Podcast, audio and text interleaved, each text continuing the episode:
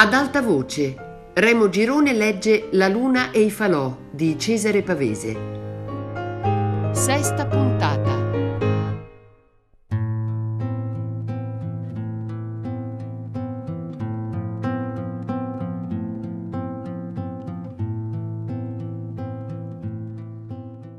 Li hanno fatti quest'anno i falò? chiesi a Cinto. Noi li facevamo sempre. La notte di San Giovanni tutta la collina era accesa.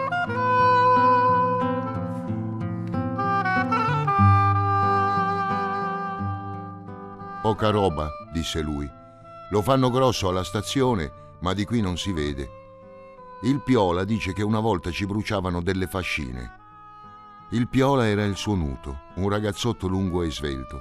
Avevo visto Cinto corrergli dietro nel belbo zoppicando. Chissà perché mai, dissi, si fanno questi fuochi. Cinto stava a sentire. Ai miei tempi, dissi, i vecchi dicevano che fa piovere. Tuo padre l'ha fatto il falò. Ci sarebbe bisogno di pioggia quest'anno. Dappertutto accendono il falò. Si vede che fa bene alle campagne, disse Cinto. Le ingrassa. Mi sembrò di essere un altro. Parlavo con lui come Nuto aveva fatto con me. Ma allora com'è che lo si accende sempre fuori dai coltivi, dissi.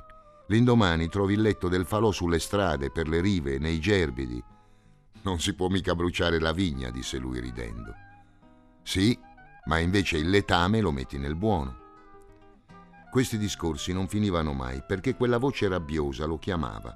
O passava un ragazzo del Piola o del Morone e Cinto si tirava su, diceva come avrebbe detto suo padre, allora andiamo un po' a vedere, e partiva. Non mi lasciava mai capire se con me si fermava per creanza o perché ci stesse volentieri. Certo, quando gli raccontavo cos'è il porto di Genova e come si fanno i carichi e la voce delle sirene delle navi e i tatuaggi dei marinai e quanti giorni si sta in mare, lui mi ascoltava con gli occhi sottili.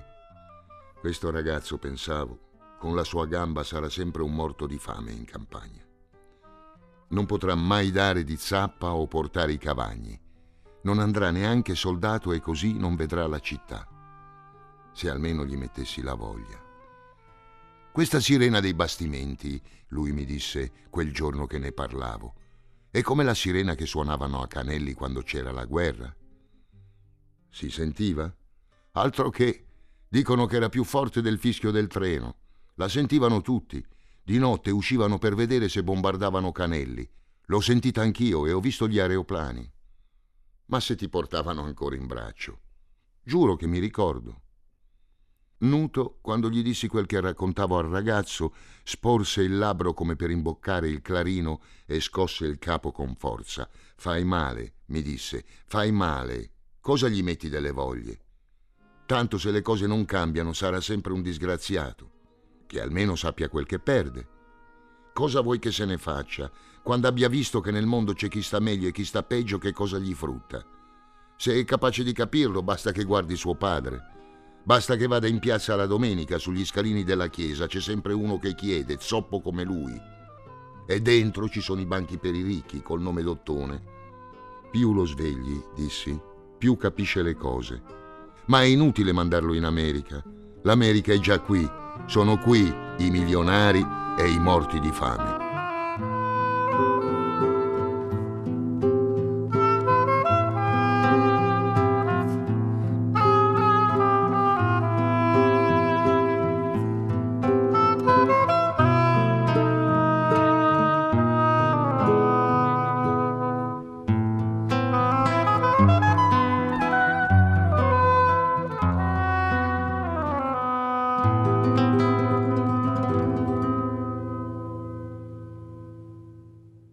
Io dissi che Cinto avrebbe dovuto imparare un mestiere e per impararlo doveva uscire dalle grinfie del padre.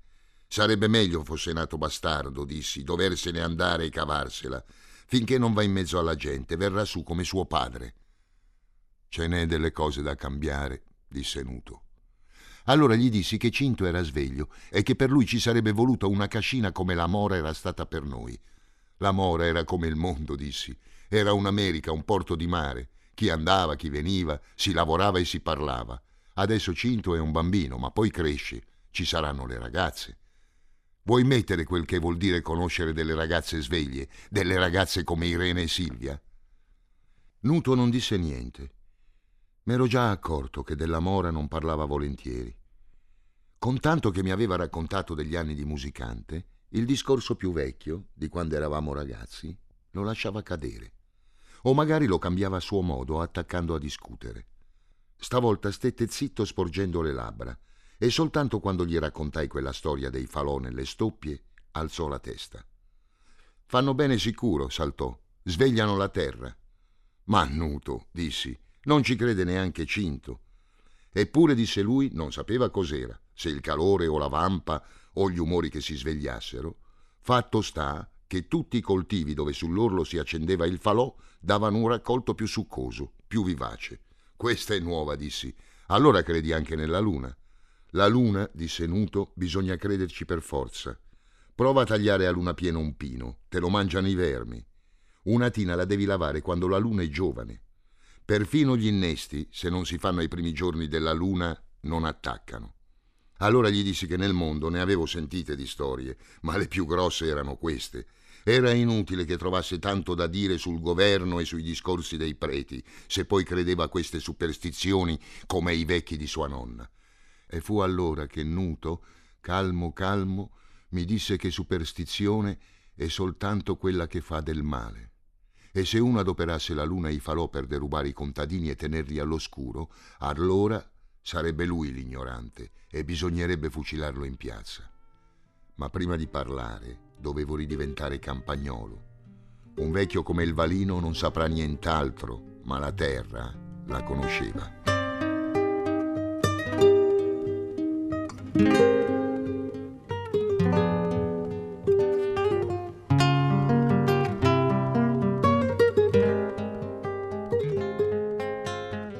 Discutemmo come cani arrabbiati un bel po', ma lo chiamarono in segheria e io discesi sullo stradone ridendo. Ebbi una mezza tentazione di passare dalla mora, ma poi faceva caldo.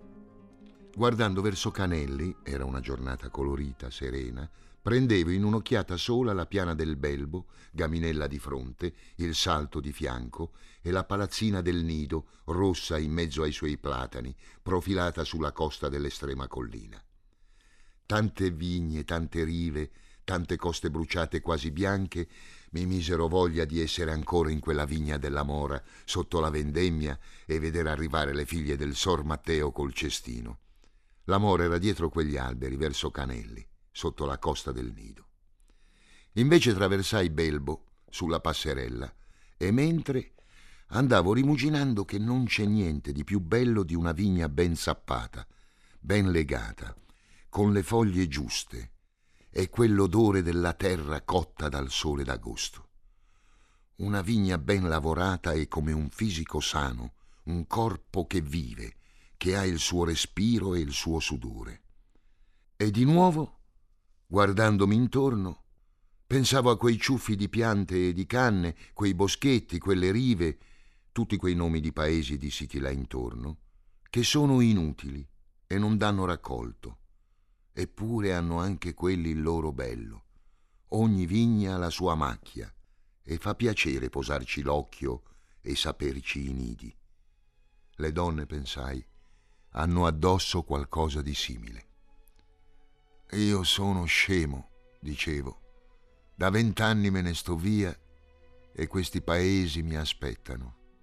Mi ricordai la delusione che era stata la prima volta a camminare per le strade di Genova. Ci camminavo nel mezzo e cercavo un po' d'erba. C'era il porto, questo sì, c'erano le facce delle ragazze, c'erano i negozi e le banche, ma un canneto, un odor di fascina, un pezzo di vigna, dov'erano? Anche la storia della luna e dei falò la sapevo. Soltanto, m'ero accorto, non sapevo più di saperla.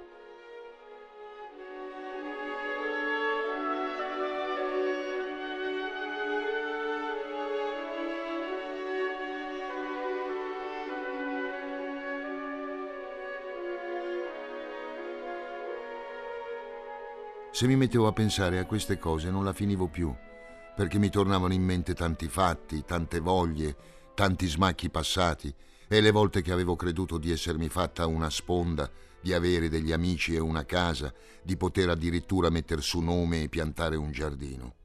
L'avevo creduto e mi ero anche detto, se riesco a fare questi quattro soldi mi sposo una donna e la spedisco col figlio in paese. Voglio che crescano laggiù come me. Invece il figlio non l'avevo, la moglie non parliamone. Che cos'è questa valle per una famiglia che venga dal mare, che non sappia niente della luna e dei falò? Bisogna averci fatto le ossa, averla nelle ossa come il vino e la polenta. Allora la conosci senza bisogno di parlarne e tutto quello che per tanti anni ti sei portato dentro senza saperlo si sveglia adesso al tintinnio di una martinicca, al colpo di coda di un bue, al gusto di una minestra, a una voce che senti sulla piazza di notte. Il fatto è che Cinto, come me da ragazzo, queste cose non le sapeva e nessuno del paese le sapeva, se non forse qualcuno che se n'era andato. Se volevo capirmi con lui, capirmi con chiunque in paese, dovevo parlargli del mondo di fuori, dir la mia. O meglio ancora, non parlarne, fare come se niente fosse e portarmi l'America, Genova, i soldi scritti in faccia e chiusi in tasca. Queste cose piacevano, salvo a Nuto, si capisce, che cercava lui di capir me. Vedevo gente dentro l'angelo, sul mercato, nei cortili. Qualcuno veniva a cercarmi, mi chiamavano di nuovo quello della mora. Volevano sapere che affari facevo, se compravo l'angelo, se compravo la corriera. In piazza mi presentarono al parroco, che parlò di una cappelletta in rovina, al segretario comunale, che mi prese in disparte e mi disse che in municipio doveva esserci ancora la mia pratica se volevamo far ricerche. Gli risposi che ero già stato in Alessandria, all'ospedale. Il meno invadente era sempre il cavaliere, che sapeva tutto sull'antica ubicazione del paese e sulle malefatte del passato podestà.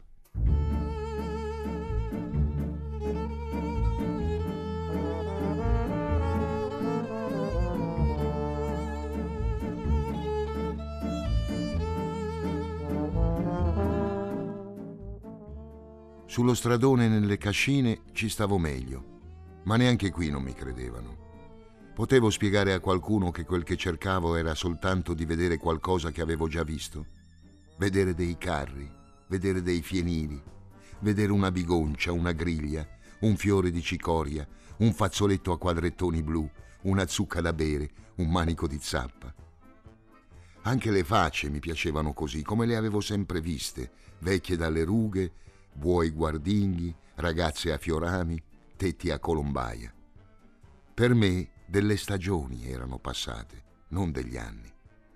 Più le cose e i discorsi che mi toccavano erano gli stessi di una volta, delle canicole, delle fiere, dei raccolti di una volta, di prima del mondo, più mi facevano piacere. E così le minestre, le bottiglie, le roncole, i tronchi sull'aia. Qui Nuto diceva che avevo torto, che dovevo ribellarmi che su quelle colline si facesse ancora una vita bestiale, inumana, che la guerra non fosse servita a niente, che tutto fosse come prima, salvo i morti. Parlammo anche del valino e della cognata.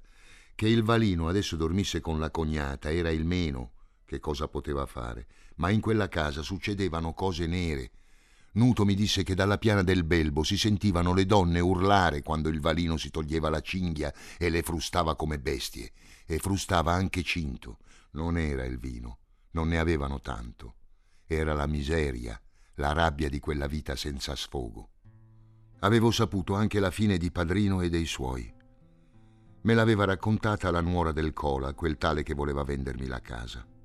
A Cossano, dove erano andati a finire coi quattro soldi del casotto, padrino era morto, vecchio, vecchissimo, pochi anni fa, su una strada dove i mariti delle figlie l'avevano buttato. La minore si era sposata ragazza, l'altra, Angiolina, un anno dopo, con due fratelli che stavano alla Madonna della Rovere in una cascina dietro ai boschi. Lassù erano vissute col vecchio e coi figli. Facevano l'uva e la polenta nient'altro. Il pane scendevano a cuocerlo una volta al mese, tant'erano fuori mano. I due uomini lavoravano forte, sfiancavano i buoi e le donne. La più giovane era morta in un campo ammazzata dal fulmine. L'altra, Angiolina, aveva fatto sette figli e poi si era coricata con un tumore nelle costole. Aveva penato e gridato tre mesi, il dottore saliva lassù una volta all'anno, era morta senza nemmeno vedere il prete. Finite le figlie, il vecchio non aveva più nessuno in casa che gli desse da mangiare e si era messo a girare le campagne e le fiere. Il Cola l'aveva ancora intravisto con un barbone bianco e pieno di paglie l'anno prima della guerra. Era morto finalmente anche lui, sull'aia di una cascina, dove era entrato a mendicare. Così era inutile che andassi a Cossano a cercare le mie sorellastre, a vedere se si ricordavano ancora di me. Mi restò in mente l'angiolina distesa a denti aperti, come sua madre quell'inverno che era morta.